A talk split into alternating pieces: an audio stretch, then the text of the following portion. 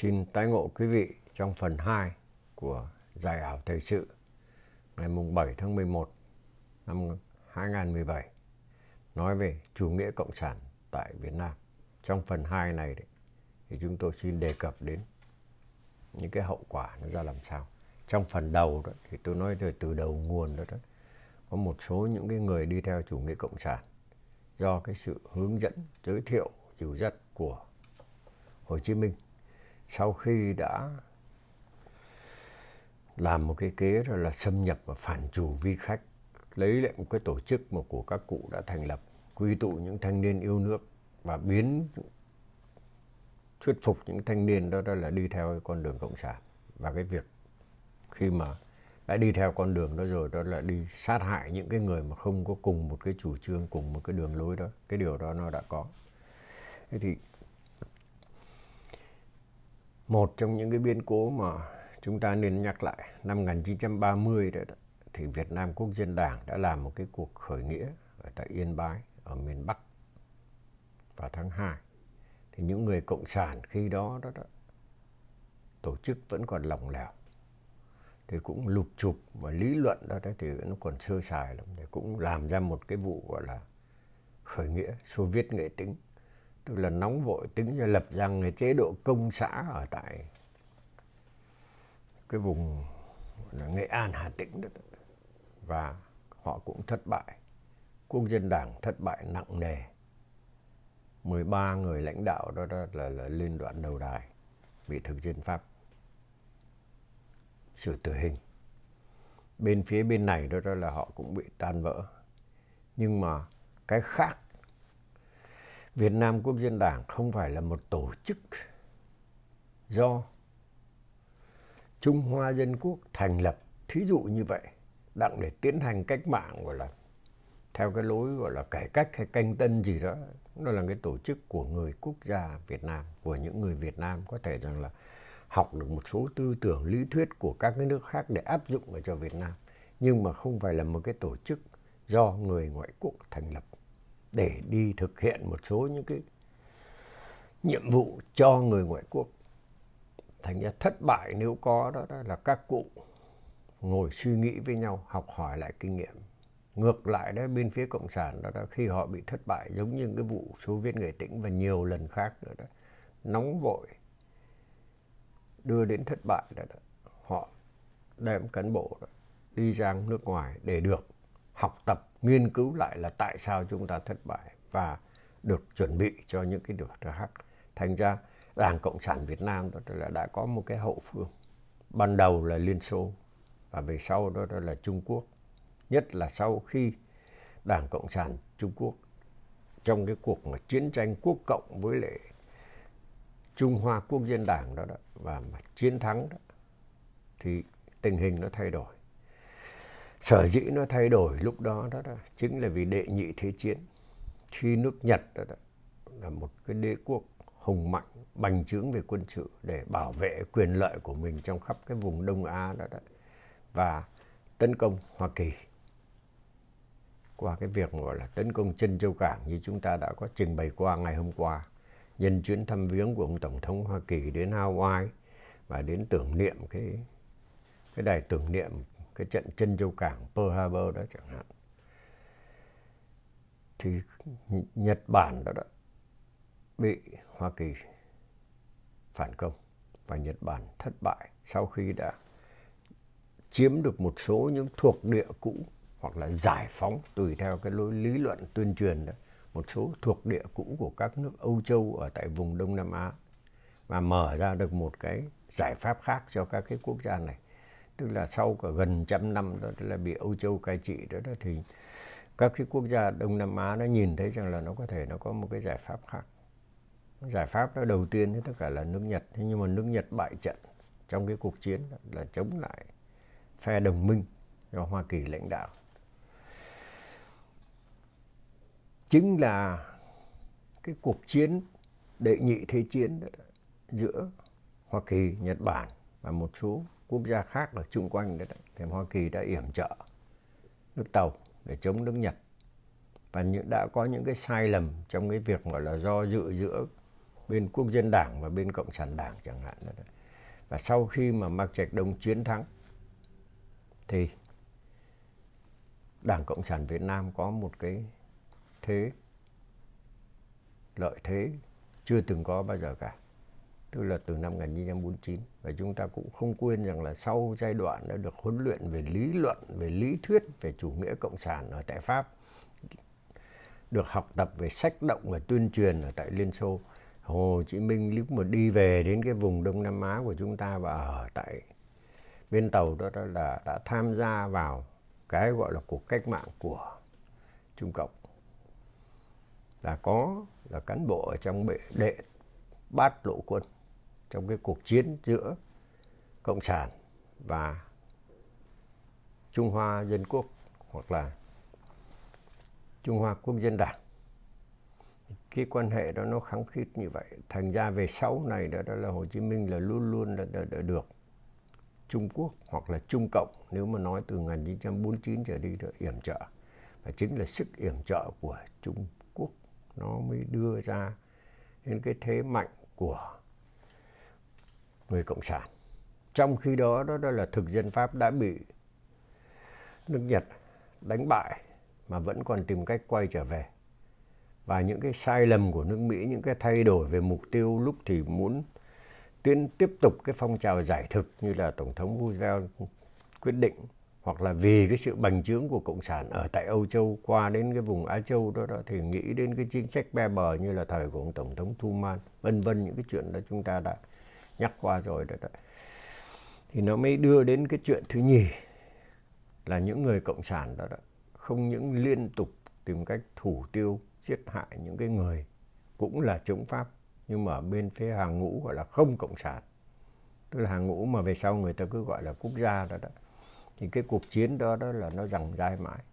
Nhưng mà cuối cùng nhờ sự yểm trợ của Trung Cộng và Liên Xô người cộng sản đó là đã tiến hành một cái cuộc chiến tìm cách gọi là bành trướng ra cả vùng Đông Nam Á theo cái chủ trương ban đầu của họ chứ không phải là không đâu. Chúng ta đừng quên lúc đầu đó, đó là lúc mà thành lập ra lấy tên là Đông Dương Cộng sản Đảng. Và cán bộ cộng sản của Miên và Lào đó thì cũng lại được những người cộng sản Việt Nam đó, đó là huấn luyện để trở thành họ đều là những cán bộ mà có cái tư tưởng gọi là của cái tổ chức Kuomintang tức là quốc tế cộng sản. Cái cuộc chiến Việt Nam đó, đó nó xảy ra đó là từ 1945 cho đến 1975 đó là một cái hậu quả đầu tiên của chủ nghĩa cộng sản tại Việt Nam. Và ở những nơi mà người cộng sản đó là có quyền kiểm soát cướp được chính quyền đó, đó thì người cộng sản áp dụng đúng bài bản của chủ nghĩa Mác Lênin theo cái đường lối chủ trương của Stalin và Mao Trạch Đông thì chúng ta mới hiểu được rằng là tại sao thời đó ở tại miền Bắc trong những cái năm 54 trở về sau đó, đó hoặc là trước đó nữa trong những cái vùng mà người cộng sản nó kiểm soát đó, đó đã có cái hiện tượng gọi là cải cách ruộng đất đấu tố gây ra những cái thảm họa cho người dân những cái khẩu hiệu như là chí phú địa hào đào tận gốc chốc tận rễ vân vân cái đó là cũng học được từ cái hệ thống của Mao Trạch Đông ra. Tiêu diệt trí thức tiêu diệt những cái thành phần gọi là những người gọi là có tài sản có phương tiện sản xuất có đất đai lúc đó. Chủ yếu là tại vì nước ta còn là một nước nông nghiệp. Thế và cái chủ trương đó đó, đó là Hồ Chí Minh đã học được từ Mao Trạch Đông từ cộng sản Tàu từ chủ nghĩa Maoist, một cái thứ cực đoan và lại lạc hậu nhất của cái chủ nghĩa Mác Lênin tại vì được áp dụng ở tại Á Châu. Tai họa đó nó cũng có, cũng y hệt như là bên kia, đó là Mao Trạch Đông đó là đưa ra chiến dịch, gọi là bách hoa tể phóng thì tức là trăm hoa đua nở đó thì bên này cũng vậy nó cũng mở ra một cái chiến dịch mở ra đặng để cho văn nghệ sĩ gọi là có quyền phát biểu đưa ra chủ trương của mình đặng để cuối cùng sau đó là, là tiêu diệt ngay những cái người mà có cái tinh thần có cái tiếng nói mạnh nhất là tại vì văn nghệ sĩ cũng phải nằm dưới cái sự lãnh đạo của đảng. Trung Quốc cũng vậy nữa. Và thời Lenin đó là cái người đưa ra cái chủ trương đó, đó tức là nếu mà trạch hướng về tâm linh về văn hóa về tư tưởng tức là trạch hướng về chính trị tức là có tội là phải bị trừng phạt. Cái điều đó nó đã xảy ra. Thành ra trong cái cộng đồng Việt Nam đó đó là Đảng Cộng sản không chỉ tiêu diệt những cái người mà không có cùng một ý kiến chính trị mà ngay trong nội bộ của Đảng Cộng sản vậy này, thì những người nào mà không đi theo đúng chủ trương của lãnh đạo ở trên đó, đó, cũng sẽ bị tiêu diệt. Bằng cách này hay bằng cách khác chúng ta đã nhìn thấy cái đó từ những năm 56 trở về sau cái tai họa nặng nề nhất chính là cái cảnh nồi ra sáo thịt. Sau này thì họ nói rằng là đánh cho mỹ quýt mỹ cút đánh cho ngụy nhào vân vân. Giống như bây giờ đây thì lại ngược lại đó thì cũng lại mong là có hoa kỳ động để chặn được cái đà bành trướng trung quốc. Nhưng mà tại vì cái hạt nhân cộng sản đó, đó do chính trung cộng yểm trợ gieo trồng và cung cấp phân bón nó mới bắt đầu nó ăn dễ và nó mới bắt đầu nó phát triển ra. Và những cái sai lầm của nước Mỹ khi sau khi tham dự vào đó, đó nó không giải thích tất cả tại sao cái thảm họa nó xảy ra. Cái thảm họa nó xảy ra ra ngay từ nguyên thủy. Tại sao Việt Nam đó là đã có cơ hội có độc lập ngay từ khi mà nước Nhật bại trận? Nhiều quốc gia khác đó đã họ đã có độc lập ngay từ lúc đó rồi. Việt Nam mở thêm cái cuộc chiến 9 năm nữa để cuối cùng đất nước chia đôi. Sau đó, đó đó là đất nước chia đôi nó lại có cái tình trạng Nam Bắc phân tranh thêm 21 năm nữa tức là 30 năm đằng đẵng đó. Trong khi các quốc gia khác đó thì họ đã có độc lập rồi. Thành ra nói rằng là nhờ Hồ Chí Minh mà Việt Nam có độc lập đó, đó là không nhìn thấy cái hoàn cảnh của các nước khác không nhìn thấy những cái giải pháp khác. Nó đỡ tốn kém xương máu cho người Việt Nam và nó đỡ đi cái sự can thiệp quá nặng nề của người ngoại quốc vào cái cuộc chiến tại Việt Nam. Người ngoại quốc, những người Mỹ thì cứ chỉ nói đến cái chuyện can thiệp của Mỹ và Việt Nam thôi ở tại miền Nam mà không nhìn thấy cái sự can thiệp và sự yểm trợ của Liên Xô về phương tiện và võ khí và của Trung Cộng đó là cũng về võ khí và kể cả về nhân lực. Bộ đội của Trung Cộng đã có mặt ở tại miền Bắc để thanh niên miền Bắc đó là, là trở thành bộ đội gọi là đi Nam, đi vào B và đặng để đi làm cái nghĩa vụ gọi là giải phóng Việt Nam đó. ở trong Nam như vậy. Điều đó, đó đó nó cũng là một cái tai họa của chủ nghĩa cộng sản. Và cái tai họa kinh khủng nhất đó, đó ngoài chiến tranh tàn phá ngoài cái việc gọi là đàn áp tiêu diệt những thành phần đối lập đó. Nó còn là làm hủy diệt cả cái nền tảng văn hóa của đất nước Việt Nam. Người ta chỉ nhìn thấy là sau khi mà Cộng sản thắng trận ở trong Nam đó, đó thì 10 năm sau là khủng hoảng và mới bắt đầu phải gọi là đổi mới. Và đổi mới đó, đó là bằng cách gọi là nới lỏng cái bàn tay bóp cổ người dân. Thì nhờ đó là bắt đầu nó tương đối đó là cái cuộc sống nó nó có sung túc hơn một chút nữa nhưng mà nó vẫn còn rất là nghèo đói lạc hậu. Sau khi cái điểm tựa về lý luận đó, và viện trợ đó, đó kết thúc khi mà liên bang xô viết sụp đổ thì việt nam lúc đó mới bắt đầu cải cách. Cải cách như thế nào? Cải cách là áp dụng một số những cái quy luật thị trường áp dụng một số những cái điều đã chứng minh là thành công trong chủ nghĩa cộng sản. Nhưng mà vẫn giữ cái quyền lực tuyệt đối ở trong tay của đảng theo cái nguyên tắc từ Lenin đặt ra là dân chủ tập trung. Và vì vậy đó, đó nó có được một số thay đổi nếu mà tính theo thời gian so với lại cái thời kỳ tiến nhanh tiến mạnh tiến vững chắc của 1975 1980 lúc mà sự chủ quan đưa đến cái tinh thần duy trí và đưa đến khủng hoảng.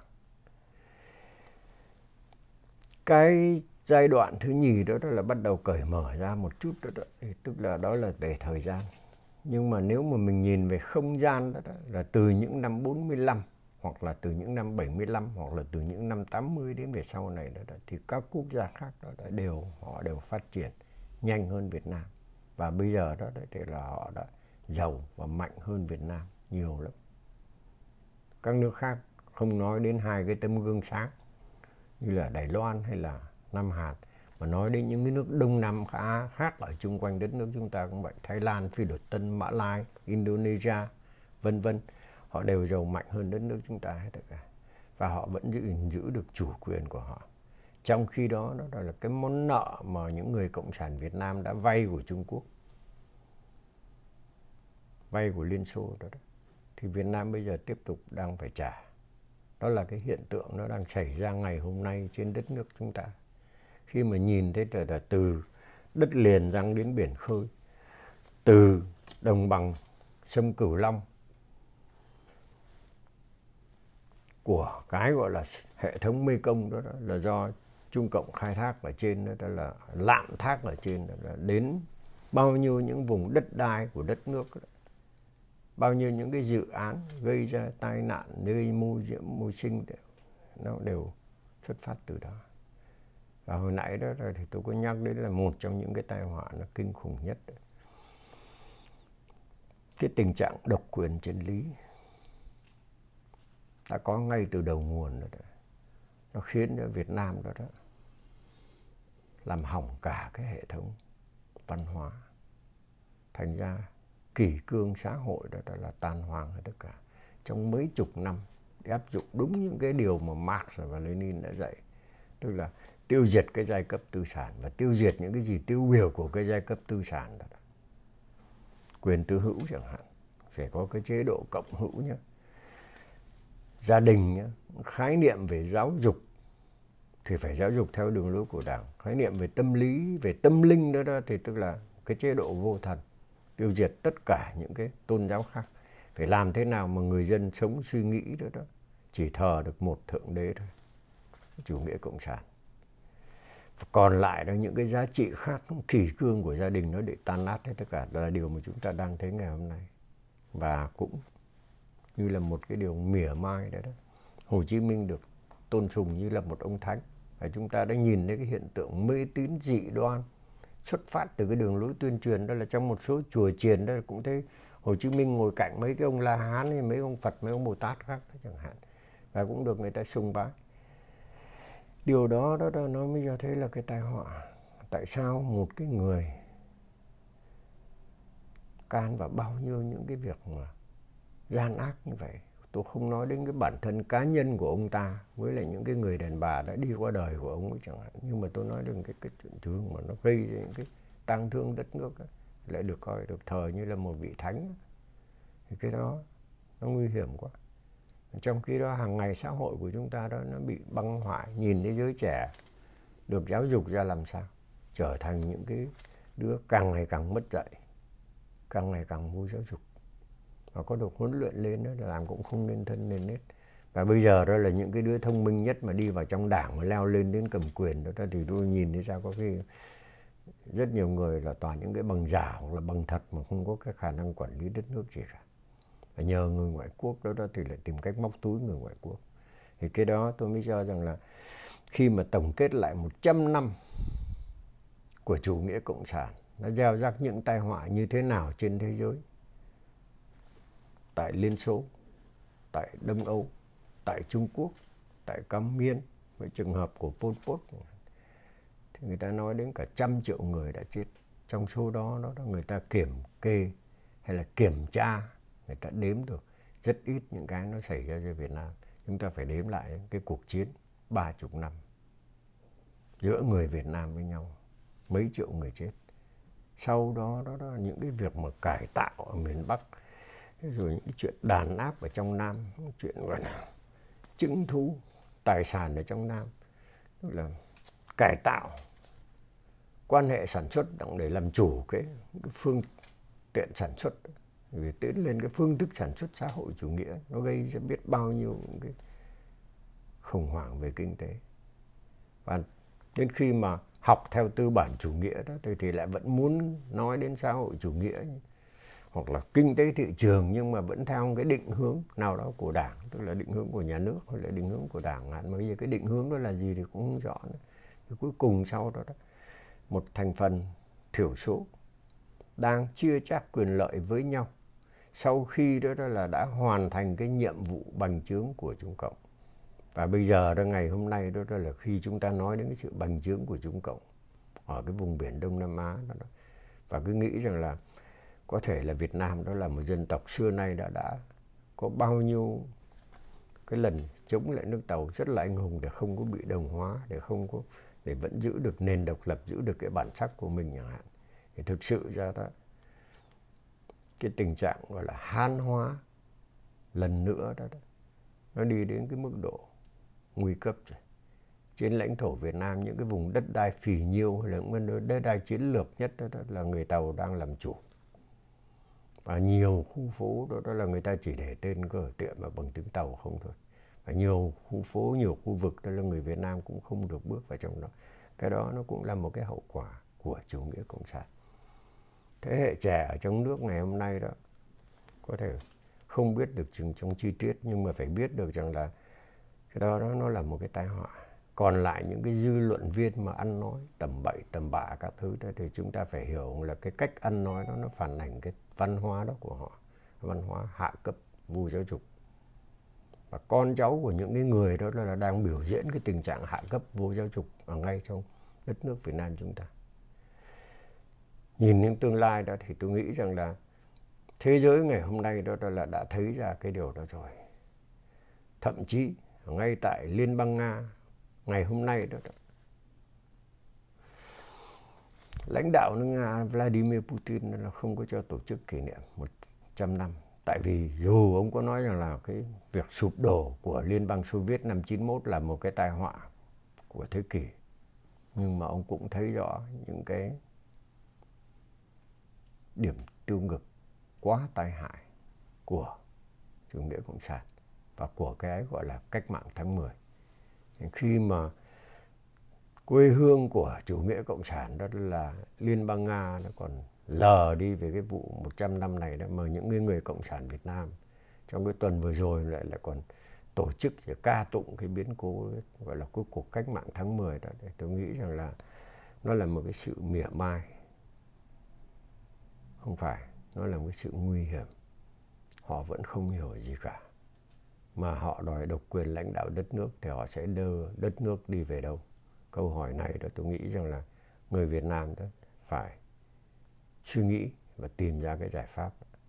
Tôi xin dứt lời và xin hẹn tái ngộ vào ngày mai.